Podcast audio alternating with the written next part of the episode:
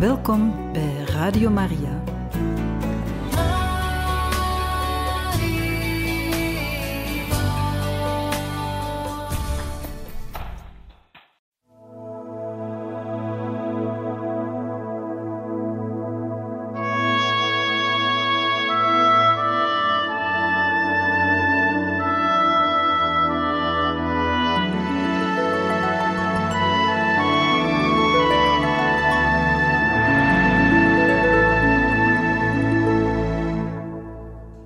Beste luisteraars van Radio Maria, hartelijk welkom in dit programma Heilige Getuigen, waar wij verder gaan met de lezing van het leven van de heilige Ignatius van Loyola, geschreven door pater Jezuïet Raner.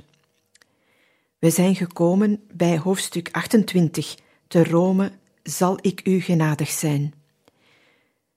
We gaan even het voorafgaande kort samenvatten.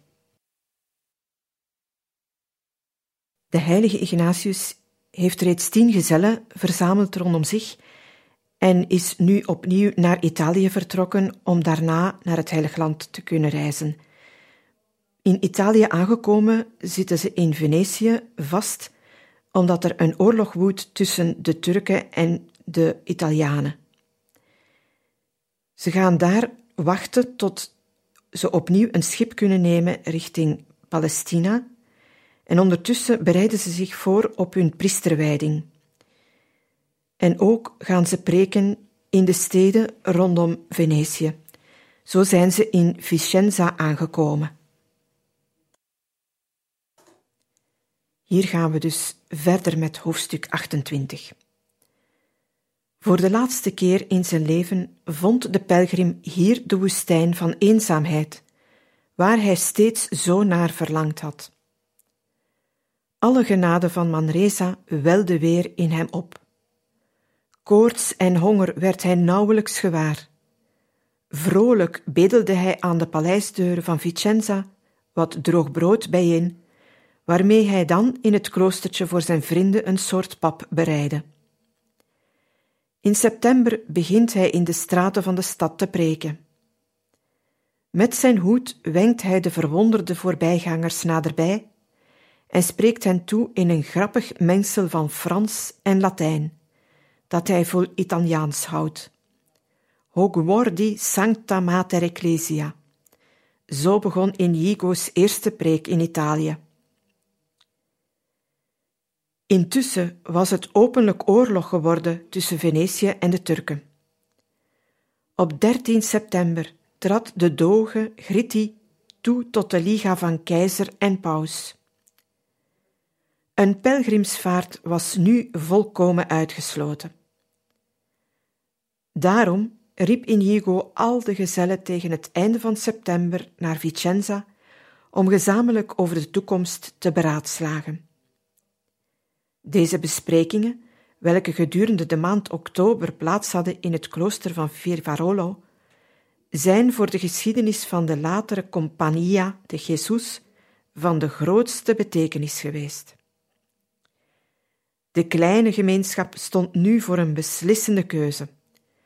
Het oorspronkelijk plan was nog steeds hetzelfde gebleven: naar het Heilig Land te gaan, zoals ze beloofd hadden op de Montmartre. Toen hadden ze besloten één jaar te wachten op een scheepsgelegenheid. Dat jaar berekenden ze nu vanaf de dag dat ze van de paus de vergunning hadden gekregen. Dus van de zomer van 1537 tot de herfst van 1538. Pas het volgend jaar zou dus hun andere belofte van kracht worden. Indien er ook dan nog geen gelegenheid was om de bedevaart aan te vatten, zouden ze zich in volledige gehoorzaamheid ter beschikking stellen van de paus. Voor het ogenblik was het, politiek gesproken, nog mogelijk dat de Turken, na de nederlaag die ze in september hadden geleden, bereid waren om vrede te sluiten, zodat de nog steeds zo vurig gekoesterde droom van de gezellen het volgend jaar misschien in vervulling kon gaan. Dit was de reden waarom Inigo niet, zoals de andere gezellen, eind september zijn eerste heilige mis opdroeg. Hij hoopte dat hij dit zou kunnen doen in de grot der geboorte te Bethlehem. Daarna legde Ignatius aan de gezellen de vraag ter discussie voor wat ze in die tussentijd zouden doen om de zielen te helpen, want dit was toch het ideaal dat hen samenhield. Ook daarvoor had Inigo een weloverwogen plan. Hun geestdriftige wil om te werken aan de hervorming van de kerk mocht zich niet beperken tot toevallige straatpredikaties. Liever verdeelde hij zijn magistrie over enkele belangrijke steden van Italië: Padua, Ferrara, Bologna en Siena, waar ze zo mogelijk nieuwe gezellen moesten winnen onder de studenten. En door prediking, geestelijke oefeningen en ziekenverpleging in een kerkelijk georganiseerde zielzorg arbeiden. Hij zelf besloot met Favre en Lenné, die vanuit Rome een eervol aanbod had gekregen, naar de eeuwige stad te trekken. In deze weken van innige gemeenschap in Vivarolo waren de magistri nog dichter naar elkaar toegegroeid dan vroeger te Parijs, waar zij zich onder de druk van de verdachtmakingen en van de verwonderde vragen naar de zin van hun nieuwe levenswijze een compagnia hadden genoemd. Nu ze uiteen zouden gaan voor hun nieuwe arbeid, zochten ze naar de meest treffende benaming voor hun genootschap. Ze beraadslaagden onder elkaar wat ze zouden zeggen wanneer iemand hun vroeg wat voor een orde hun gemeenschap dan wel was. Dan baden ze eerst met aandrang en dachten erover na welke naam hun best zou passen. En daar zij geen ander hoofd en geen andere leider hadden dan Jezus Christus, voor wie alleen zij verlangde dienst te doen, besloten zij de naam aan te nemen van Hem die zij als hoofd hadden en zich Compagnia de Jesus te noemen. Zo vat de eerste geschiedenis der orde deze beslissende deliberatie samen. Juist zoals te Parijs nam Inigo nu de verantwoordelijkheid voor zijn wordende sociëteit op zich. En de hinderlijke verdachtmakingen, die sedert 1536 te Venetië in omloop waren, tegen zijn persoon en zijn leer, wilde hij door een proces uit de weg ruimen. Op 13 oktober vertrok hij opnieuw naar de Lagunestad om het officiële document in ontvangst te nemen, waarbij betuigd werd dat pater Ignatius als priester een goed en vroom leven heeft geleid, dat zijn leer onaantastbaar is, dat hij van voortreffelijke afkomst is en zich over een even voortreffelijke faam kan verheugen. Daarna vertrok hij met Favre en Lenné uit Vicenza om de laatste etappe van zijn pelgrimsroute aan te vatten. Alles wat Inigo sinds het visioen aan de Cardonner en in het jarenlange tasten had leren inzien, scheen nu in vervulling te gaan. Hij had een kleine schaar van getrouwen weten te verenigen onder de banier van zijn gekruisigde koning. Van de genade die hem gedurende deze reis te beurt vielen, getuigt hij zelf. Op deze reis werd de pelgrim op bijzondere wijze door God bezocht. Steeds opnieuw bad hij tot onze lieve vrouw, dat zij hem met haar zoon zou verenigen. Bij de laatste pleisterplaats voor Rome ging Ignatius het bouwvallige kerkje van La Storta binnen. Nog eenmaal legde hij alles voor aan zijn goddelijke meester, wat hem op dit ogenblik bewoog. En toen was het weer zoals eens te Manresa. Zijn hart werd verlicht door een mystiek visioen dat hij nooit meer zou kunnen vergeten en dat hij onmiddellijk wilde meedelen aan de gezellen die aan de rand van de weg op hem stonden te wachten. Hun getuigenis luidt als volgt: Toen wij onderweg waren van Siena naar Rome, gebeurde het dat onze vader veel geestelijke vertroosting ondervond. Hij vertelde mij dat het hem was alsof God de Vader hem deze woorden in het hart had geprent. Te Rome zal ik u genadig zijn. Daar onze vader niet wist wat deze woorden betekenden, voegde hij eraan toe: Ik weet niet wat er met ons gaat gebeuren. Misschien worden wij te Rome wel gekruisigd. Dan zei hij me dat het hem had toegeschenen alsof hij Christus had gezien, met het kruis op de schouders, en naast hem de eeuwige Vader die tot hem sprak. Ik wil dat gij deze hier tot uw dienaar neemt. Van toen af had hij een grote godsvrucht tot de naam van Jezus, en hij wilde dat zijn gemeenschap de Sociëteit van Jezus zou genoemd worden. Dit visioen van La Storta was voor Inigo de hemelse bekrachtiging van de besprekingen van Vivarolo. Het was tegelijk de hoogste verwezenlijking van zijn verlangen, dat hij op een van de beslissende momenten van zijn geestelijke oefeningen uitdrukt.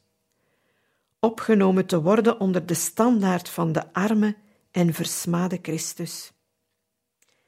Dit visioen van La Storta herinnert hij zich nog jaren later in zijn geestelijk dagboek. En steeds zal hij met de hardnekkigheid van mystisch verlichten blijven vasthouden aan deze benaming van zijn gemeenschap.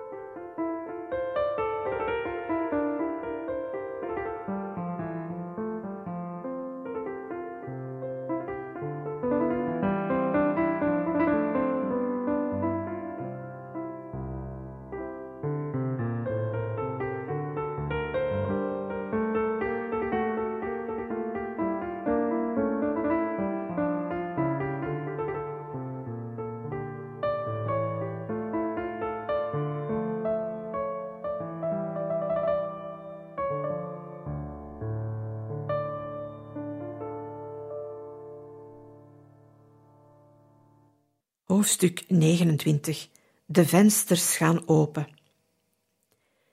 Inigo is te Rome op een andere, veel diepere wijze gekruisigd dan hij vermoedde bij La Storta. De stad van het pausdom werd zijn Jeruzalem. Zij hield hem gevangen tot aan zijn dood. Definitief werd Inigo hier Ignatius. Hier werd zijn vriendengroep een kerkelijke orde. Ook hier staat aanvankelijk de pelgrimstocht naar Jeruzalem, waar ze echt verbeten aan vasthouden, nog steeds op de voorgrond. Behuizing en werkkring zijn als het ware maar voorlopig. In het begin vinden de gezellen een onderkomen in het landhuis van de patricier Quirino Garzonio, op de helling van de Pincio. Daarna, begin juni 1538, huren vrienden voor hen een gunstiger gelegen huis bij de Ponte Sisto. Favre en Lainé beginnen hun colleges aan de Sapienza. Aanvankelijk met zo weinig succes dat Ignatius zich erover schaamt. Hij zelf geeft onvermoeibaar de geestelijke oefeningen, onder andere aan de invloedrijke kardinaal Contarini, en loopt daarvoor dagelijks urenlang van de ene naar de andere. Bij het aanbreken van de vastentijd 1538 gaat hij met dokter Ortiz, waarmee hij heel hartelijk bevriend is geworden, de eenzaamheid opzoeken op de Monte Cassino. Het dromen van die dagen was de verschrikkingen van Il Sacco maar al te vlug vergeten. Weelde en honger, zonde en heiligheid woonden hier weer samen. Langzaam nam de ware hervorming een aanvang. Reeds liep de jonge Filippo Neri door de straten van de stad. Paus Paulus III vaardigde zijn hervormingsdecreet uit, dat een ontstellende aanklacht was. Michelangelo schilderde zijn laatste oordeel. Van dit Rome zei Ignatius toen hij er aankwam: Ik zie hier alle vensters gesloten. En even later schreef hij aan zijn trouwe Senora Roser in Barcelona: De bodem is hier arm aan goede vruchten en overwoekerd door slechte. De gezellen wachten vergeefs. De oorlog tegen de Turken duurde voort. Op 8 februari 1538 werd de Liga hernieuwd en de oorlogsvloten zeilden uit. Zo verzwond na dit jaar van wachten alle hoop op de pelgrimsvaart. Ignatius riep daarom zijn gezellen uit Noord-Italië bij zich in Rome om opnieuw te beraadslagen. Hier brak nu echter een andere oorlog uit, en spoedig had de kleine gemeenschap een strijd te voeren op leven en dood. In San Agostino had de onbesuisde Augustijnermonnik Agostino Mainardi de vaste preken gehouden. De Parijse magistri ontdekte achter de schone woorden de ketterijen van Luther over genade en vrije wil. Hun broederlijke terechtwijzingen echter hadden de monnik en zijn enthousiaste aanhangers van de hoogmogende Spaanse kanselarij tot weerstand geprikkeld. Deze keerden hun eigen wapens tegen hen. Spoedig ging het in de stad van mond tot mond dat deze zonderlinge gereformeerde priesters eigenlijk de ketters waren. Zij waren uit Spanje en Parijs gevlucht en hoorden nergens anders thuis dan op de brandstapel. Toen de gezellen dan op 3 mei de officiële vergunning hadden gekregen om te preken, gingen zij openlijk over tot de aanval en legden van op de kansels van Rome de dwalingen van de Augustijn bloot. Deze strijd heeft ons veel tijd doen verliezen, schreef Ignatius naar Spanje. De aanval van de tegenstanders was vooral tegen hem zelf gericht. Er werd verteld dat de leider van deze priesters een zekere Inigo, een eerloos individu was, die zich aan vele schanddaden had schuldig gemaakt. Maar in dit gevecht ging het zoals weleer in Pamplona. Inigo, de oude Bask, trok zijn scherpste degen. Hij stelde een proces tegen de lasteraars in bij de governatore van Rome. En toen deze, om de gemoederen te bedaren, een compromis voorstelde, ging Inigo daar niet op in. Van Ferrara, Bologna en Siena liet hij zich rapporten sturen over de leer en de levenswijze van de gezellen. En toen al die officiële documenten nog niet bleken te helpen, vertrok hij eind augustus vastberaden naar Frascati, waar Paulus III toen verbleef. In een audiëntie die een uur duurde, voor de eerste maal stond hij hier van aangezicht tot aangezicht met de plaatsbekleder van diegene die hem te Rome genadig zou zijn, sprak hij de paus over zijn plannen, over de dagen die hij in de gevangenis had doorgebracht te Alcalá en te Salamanca, en hij drong aan op een plechtige uitspraak. Op 1 oktober verhuisden de gezellen van de Ponte Sisto naar een ruimer huis dat leeg stond omdat het er spookte. Het hoorde toe aan een patriciër, Antonio Frangipani, en lag bij de Torre del Melangolo, in de voornaamste wijk van de stad. Hier woonde de kleine groep twee jaar en drie maanden. Hier zou Ignatius zijn overwinning in het proces beleven en kort daarna ook de stichting van de Sociëteit van Jezus. Toevallig, en het was, zoals Ignatius zelf schrijft, een haast wonderbare zaak, vertoefde in de eeuwige stad toen juist de drie mannen die vroeger zijn geval gerechtelijk hadden onderzocht. Figueroa uit Alcalá, de Dominicaan Ori uit Parijs en de vicaris-generaal de Dotti uit Venetië. Hun getuigenis was doorslaggevend. Op 18 oktober had Ignatius de belangrijke oorkonde in handen, waarbij de onverdachte orthodoxie van zijn levenswijze, zijn leer en zijn geestelijke oefeningen uitdrukkelijk werd erkend.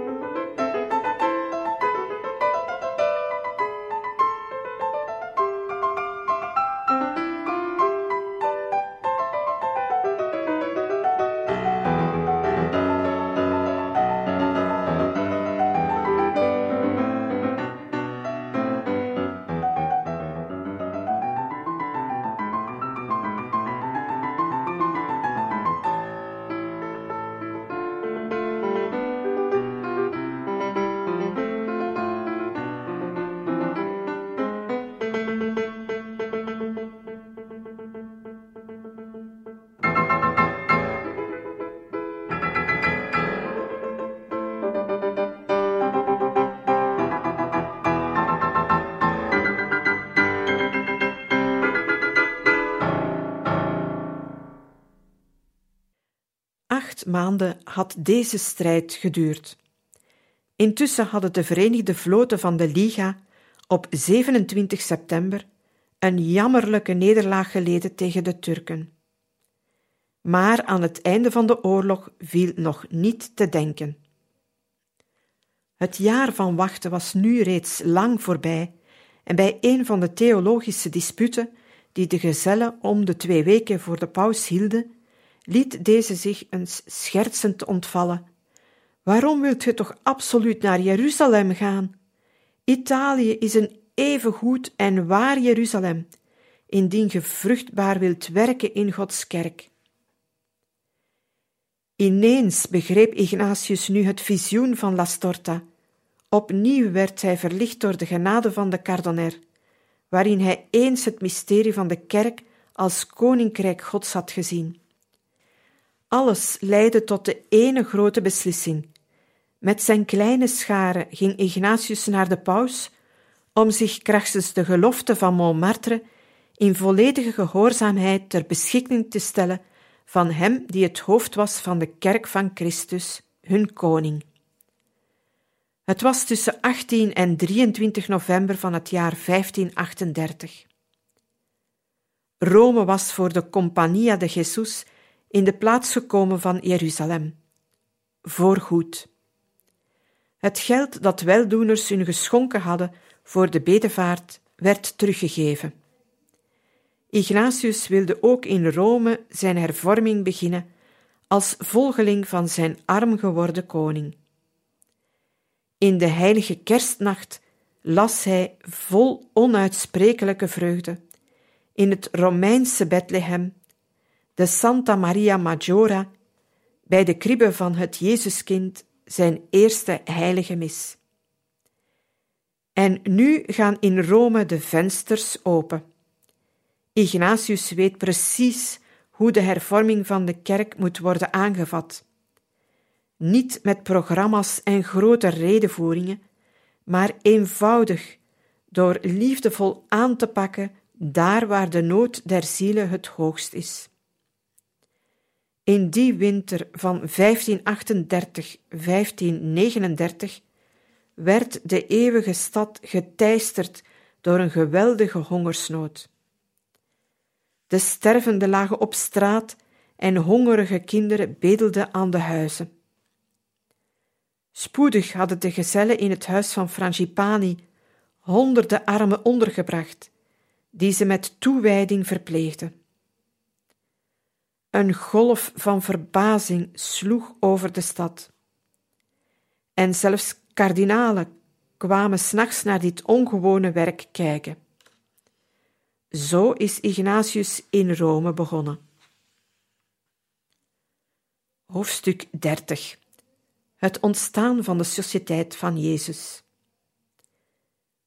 Spoedig waren de gezellen heel de stad door bekend om hun liefdadige werken.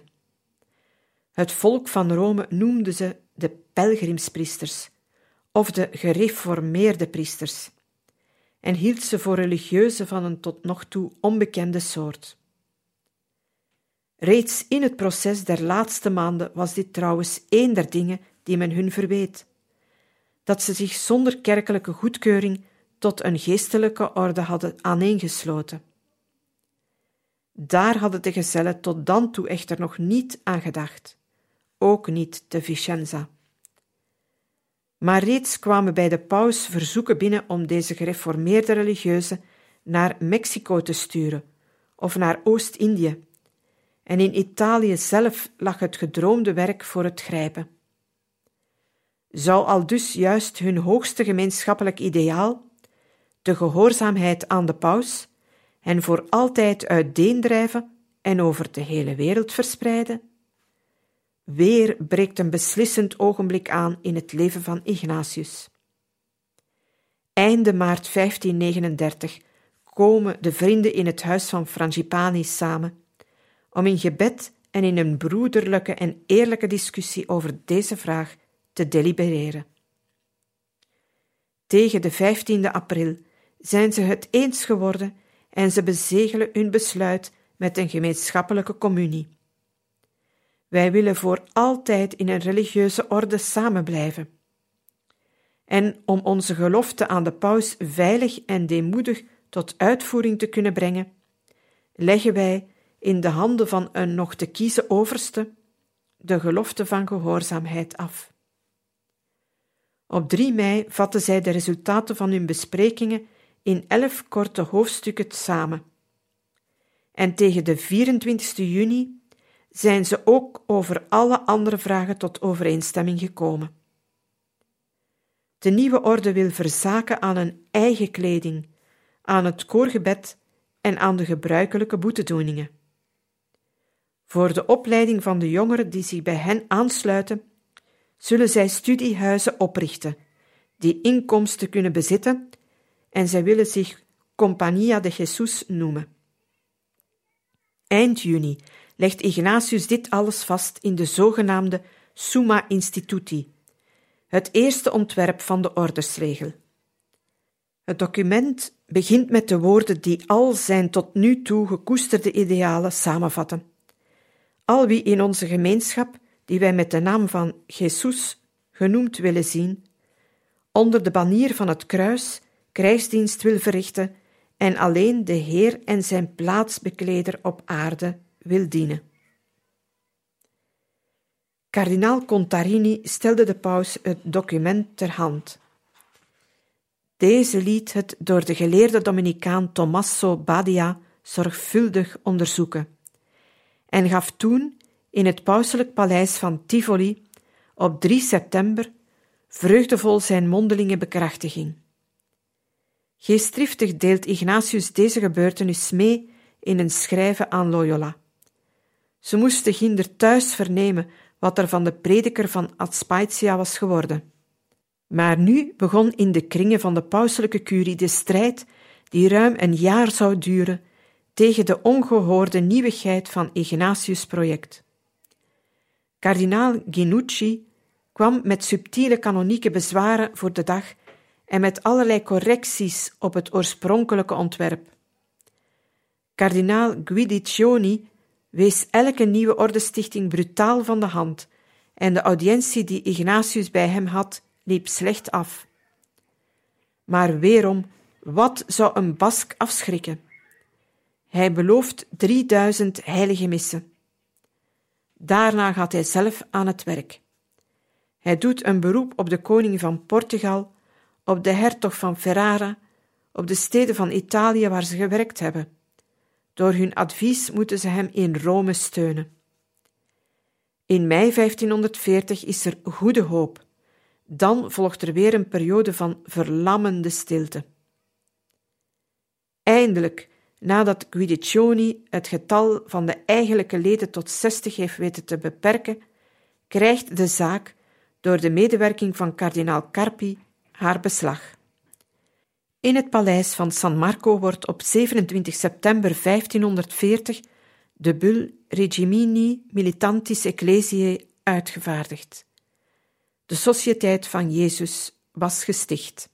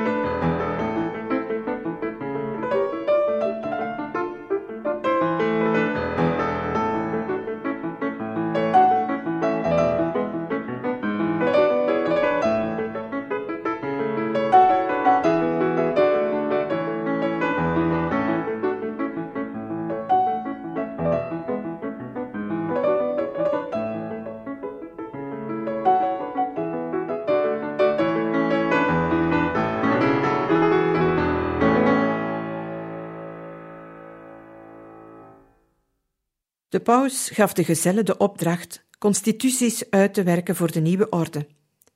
Met dat doel werden er vanaf de 4 maart 1541 besprekingen gehouden, waaraan al de gezellen deelnamen die nog in Rome waren. De belangrijkste kwestie was natuurlijk de verkiezing van de ordesoverste, de prepositus generalis. Er werd bepaald dat de algemene overste zijn ambt zou aanvaarden voor het leven, en zijn bevoegdheden werden nauwkeurig omschreven. Daarna ging men op 2 april over tot de verkiezing. Zes van de Parijse vrienden namen er deel aan: Ignatius, Lainé, Salmeron, Broet, Codure en G. Favre was reeds in Duitsland. Xavier was onderweg naar Indië, Rodriguez was in Portugal en Bobadilla in Calabrië. Maar ze hadden hun stembriefje achtergelaten of naar Rome gestuurd. Toen de stembus werd geopend, bleek het dat alle voor hun meester Inigo hadden gestemd. Hij zelf had, zonder een bepaalde naam te noemen, op zijn stembriefje geschreven: Met uitsluiting van mezelf kies ik diegene die het hoogste aantal stemmen zal behalen. Ontsteld wees hij nu op zijn lichamelijke zwakheid en op zijn vroegere zonde om zijn vrienden van hun keuze te doen afzien. Maar een tweede stemming op 13 april gaf hetzelfde resultaat. Nu trok Ignatius zich voor de drie laatste dagen van de Goede Week terug in het Franciscanenklooster bij de San Pietro in Montorio. Daar beleed hij aan zijn biechtvader Fra Theodosio nog eens al de zonden van zijn jeugd en liet de beslissing aan hem over. Deze werd hem schriftelijk meegedeeld en luidde: Hij moest het opgedragen ambt aanvaarden, indien hij niet wilde zondigen tegen de Heilige Geest. De dinsdag van de Paasweek had de Sociëteit van Jezus haar eerste generaal. Nu was het nog eens zoals op die zalige dag in Montmartre. Op de vrijdag van deze beslissende Paasweek, 22 april 1541, verlieten de zes religieuze ochtends vroeg de stad en gingen ze naar Sint Paulus buiten de muren. Voor de oude mozaïek van Onze Lieve Vrouw in de toenmalige sacramentskapel las Ignatius de heilige mis. Voor de communie las hij met luide stem het eigenhandig ondertekend document van de professie voor. En na hem spraken de gezellen hun formule uit. Dan werden ze verenigd in de tegenwoordigheid van hem die zij als hun enig hoofd erkenden. Het slot van deze onvergetelijke plechtigheid heeft Ignatius zelf beschreven. Na de mis traden alle op het hoofdaltaar toe en van daaruit gingen ze alle vijf naar Inigo. En Inigo ging ieder van hen tegemoet, omhelsde hen en gaf hen de vredeskus, diep bewogen en ontroerd en onder tranen van vreugde. En zo besloten zij deze plechtigheid van hun professie, die de aanvang was van hun roeping. Daarna kwam er in hen een diepe en steeds toenemende stilte, tot lof van onze Heer Jezus Christus. De jonge Pedro Ribadeneira, die kort tevoren als page van kardinaal Alessandro Farnese van zijn heer was weggelopen en in het huis van Frangipani als novice was opgenomen, was getuige van deze plechtigheid. Bij de kerk van de Lateraan, waarnaar de gezellen vervolgens op bedevaart gingen, bereidde hij hun een broederlijk maal. De volgende dagen deed Ignatius deemoedig dienst in de keuken. Hoofdstuk 31 Nederige aanvang van grote werken. Nu begint Ignatius' Romeinse periode.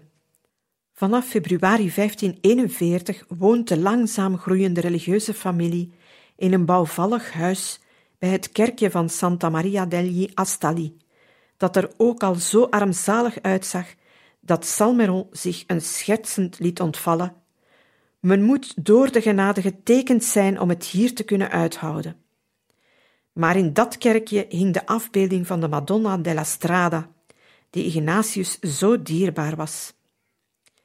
Tegen september kunnen de paters naast de kerk een bescheiden nieuw gebouw oprichten, waarin de generaal drie nederige kamers betrekt. Dat is het professenhuis. Van hieruit zal hij tot aan zijn dood zijn orde besturen. Zo gaat het voortaan met alle werken die Ignatius in Rome en weldra over de hele wereld onderneemt. Hun aanvang is klein, vaak armzalig, meestal door vervolgingen gezegend. Maar steeds zijn ze wel overwogen en worden ze zo taai volgehouden dat een kardinaal eens zei: De spijker die Inigo ergens inslaat, kan niemand er meer uittrekken. Ignatius pakt aan waar de nood der zielen hem tegemoet treedt. Wat hij eens te Jeruzalem heeft willen doen, verwezenlijkt hij nu in Rome. Al heel gauw heeft hij aan de voet van het Capitool een huis ingericht voor Joden en Moren die katholiek willen worden. Om het zedelijk verval van de stad tegen te gaan, sticht hij een Martha-huis voor gevallen meisjes. Om het geld daarvoor te verkrijgen, verkoopt hij de resten van antiek marmer, die men gevonden heeft bij de bouw van het professenhuis. De renaissance was nu voorbij. Binnen de kortste tijd heeft Ignatius voorname heren en dames van de stad in een comité bijeengebracht, dat het Martha-huis onder zijn bescherming neemt. De arme meisjes worden nu niet enkel meer, zoals men tot nog toe deed, in een klooster afgezonderd, maar weder opgevoed en op een geregeld leven in de wereld en het huwelijk voorbereid. In 1547 waren er in het huis reeds meer dan honderd meisjes ondergebracht.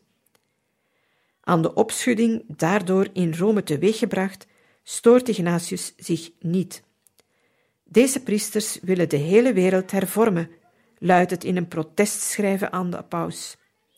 Ignatius echter laat het daar niet bij. Het kwam erop aan de zonde te voorkomen en daarom vraagt hij in een verzoekschrift aan de paus om een huis voor bedreigde meisjes te mogen stichten, dat kort daarna wordt opgericht bij de kerk van Santa Catarina dei Funari. Het weeshuis bij de Santa Maria in Aquero kan op zijn onvermoeibare toewijding rekenen. Bekommerd om de geestelijke verzorging van de stervende door christelijke geneesheren, dient hij bij de kardinalen een uitvoerige moraal-theologische memorie in. Wat er te Rome ook omgaat, Ignatius is erbij. Beste luisteraars, we beëindigen hier deze lezing voor vandaag over het leven van de heilige Ignatius van Loyola, geschreven door pater Jezuïet Raner. En gaan volgende keer verder met hoofdstuk 31, de nederige aanvang van grote werken. Hartelijk dank voor het luisteren. We hopen dat deze lezing u veel deugd heeft gedaan. Wensen u nog een gezegende avond toe en tot volgende keer.